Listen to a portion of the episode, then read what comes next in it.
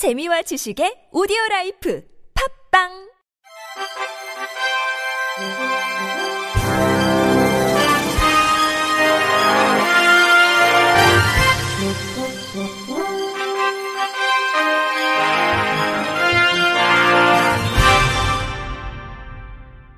청취자 여러분 안녕하십니까? 2월 넷째 주 주간 KBIC 뉴스입니다. 오는 3월 9일 제20대 대통령 선거를 앞두고 각 후보들의 장애인 공약이 윤곽을 드러낸 가운데 장애계는 여전히 미완성이라면서 냉혹한 평가를 내렸습니다. 한국장애인단체 총연맹 등 총 37개 단체로 구성된 2022 대선 장애인연대는 지난해 각 후보자들에게 국가장애인위원회 설치, 개인 예산 도입, 최저임금 적용제외 폐지 및 장애인 연금 확대 등의 3대 정책 10대 공약을 제안했습니다. 이들은 논평에서 이재명 후보의 공약에 대해서는 국가 장애인위원회 설치, 장애인 연금 확대 등 6개를 공약으로 반영했다고 꼽았으며 심상정 후보의 경우도 장애 인지 예산 도입, 장애인 등록제 폐지, 최저임금 적용제외 폐지 세 가지를 윤석열 후보는 개인 예산제 도입 한 개만 반영했다고 설명했습니다. 이어 어느 후보도 단체 소송 도입 및 장애인 차별 금지법의 실효성을 확보하는 인권 보장 정책, 4차 산업기술혁명 시대에 장애인을 포괄하는 정책을 약속하지 않았다면서 장애인의 열악한 생활 수준을 고려한 기본 소득 도입 등 전향적인 소득 보장 체계 개편은 외면됐다고 꼬집었습니다. 미래복지재단 헬렌 켈러 센터가 제20대 대통령 선거 시청각 장애인에게 통역 서비스를 지원합니다. 이를 위해 다음 달 2일까지 사전 신청을 받고 신청자를 대상으로 사전 투표일과 본 투표일에 서비스를 지원합니다. 수도권에 거주하는 시각 기능과 청각 기능 모두를 전혀 활용할 수 없는 전농, 전맹의 시청각 장애인이면 누구나 신청할 수 있습니다. 촉수와 통역인이 신청자가 요청한 시간과 장소로 찾아가 투표 절차 설명, 투표장 내 동선 안내, 투표 용지 설명, 기표 용구, 사용 방법 안내, 투표 보조 용구 신청 등 다양한 서비스를 제공할 예정입니다. 시청각 장애가 있는 소비자는 여전히 모바일 앱 이용에 불편을 겪고 있는 것으로 나타났습니다. 한국소비자원이 소비 생활과 밀접한 모바일 앱 16개에 대해 장애인 편의 제공 실태를 조사한 결과 시각장애인을 위한 대체 텍스트나 청각장애인을 위한 폐쇄 자막이 제공되고 있지 않아 개선이 필요하다고 했다고 밝혔습니다. 쇼핑, 배달, 동영상 스트리밍 앱 이용 경험이 있는 시각장애인 193명을 대상으로 모바일 앱 이용 실태를 조사한 결과 대부분 92.2%가 상품, 서비스 정보 확인 단계에서 어려움을 겪은 것으로 나타났습니다. 주요 쇼핑 앱과 배달 앱의 대체 텍스트 제공 실태를 보면 쇼핑 앱은 조사 대상 모두 구매 결정에 영향을 미치는 상품 상세 정보의 대체 텍스트 제공이 미흡했습니다. 청각장애인을 위한 폐쇄 자막 서비스와 관련해 조사 대상 동영상 스트리밍 앱 4개 중 1개 앱만이 동영상 콘텐츠 대부분에 폐쇄 자막이 제공돼 대사를 포함한 모든 소리를 문자로 실시간 지원하는 것으로 확인됐습니다. 장애 당사자 국회의원들과 장애계가 유엔 장애인 권리협약 선택 의정서 비준이 국회 외교통일위원회의 문턱을 넘지 못하고 차일피일 미뤄지고 있는 현 상황에 우려를 표하며 조속한 비준을 촉구했습니다. 더불어민주당 최혜영 의원은 지난해 6월 유엔 장애인 권리협약 선택 의정서 비준 촉구를 결의해 정부를 움직였고 이제 국회 비준 동의만을 앞두고 있다면서 코로나로 인해 장애인들이 더욱 취약한 사각지대로 몰리고 있는 현 상황에서 장애인들은 더 이상 물러날 곳이 없다고 꼬집었습니다.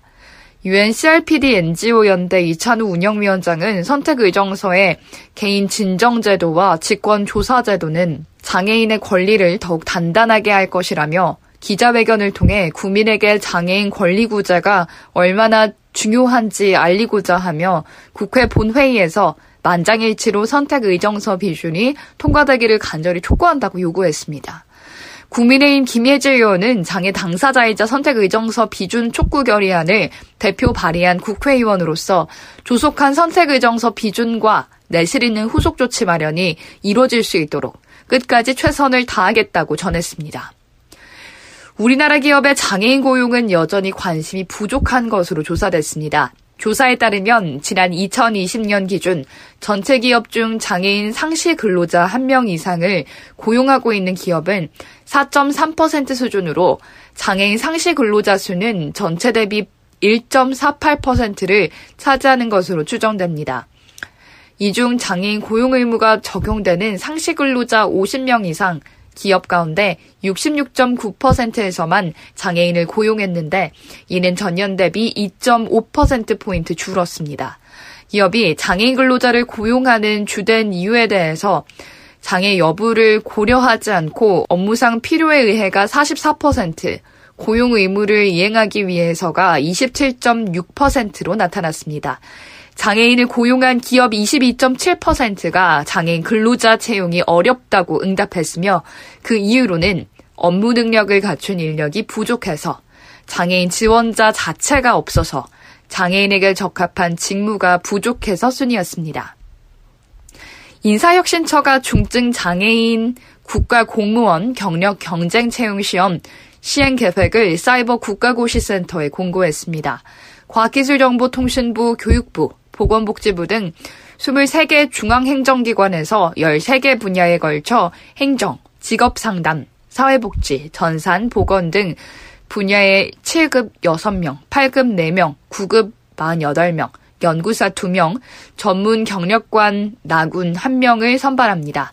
최종 합격자는 우편물 관리, 장애학생 학습 지원, 진료비 심사, 정보 시스템 관리 및 데이터 운영 등 중증장애인 근무에 적합한 직위에 배치됩니다. 중증장애인 경력 채용은 상대적으로 고용 여건이 열악한 중증장애인의 공직 진출 기회를 확대하고자 지난 2008년 도입돼 그해 18명을 시작으로 지난해까지 누적 선발 인원은 총 356명이며 2020년 기준 중앙부처에 근무하는 중증장애인 공무원은 1,018명입니다. 응시 자격은 장애인 고용 촉진 및 직업 재활법에 따라 중증 장애인에 해당하면 시험에 응시할 수 있으며 시험에 필요한 수어 통역사, 음성 지원 컴퓨터, 관련 서식 확대 제공 등 장애 유형별 다양한 편의가 보장됩니다. 원서는 3월 18일에서 3월 24일 온라인으로 접수해야 하며 서류 전형, 면접 시험을 거쳐 8월 5일 최종 합격자를 발표합니다. 한국장애인 자립생활센터 총연합회가 오는 3월 3일과 4일 양일간 유튜브 실시간 온라인 생중계로 2022 자립생활 IL 컨퍼런스를 개최합니다. 이번 컨퍼런스는 올해로 15회째를 맞이하는 장애인 자립생활의 날을 기념하고 장애인 유권자가 올바른 선택을 할 수 있는 정책 토론회 장을 마련하고자 마련됐습니다. 1일차에는 장애인 당사자의 자립생활을 위해 헌신하고 기여한 센터와 개인에게 자립생활 대상을 수여하고 장애인의 적극적인 정치 참여와 선거 참여를 독려하기 위해 장애인 유권자가 선택할 후보와 정책 과제를 주제로 토론합니다.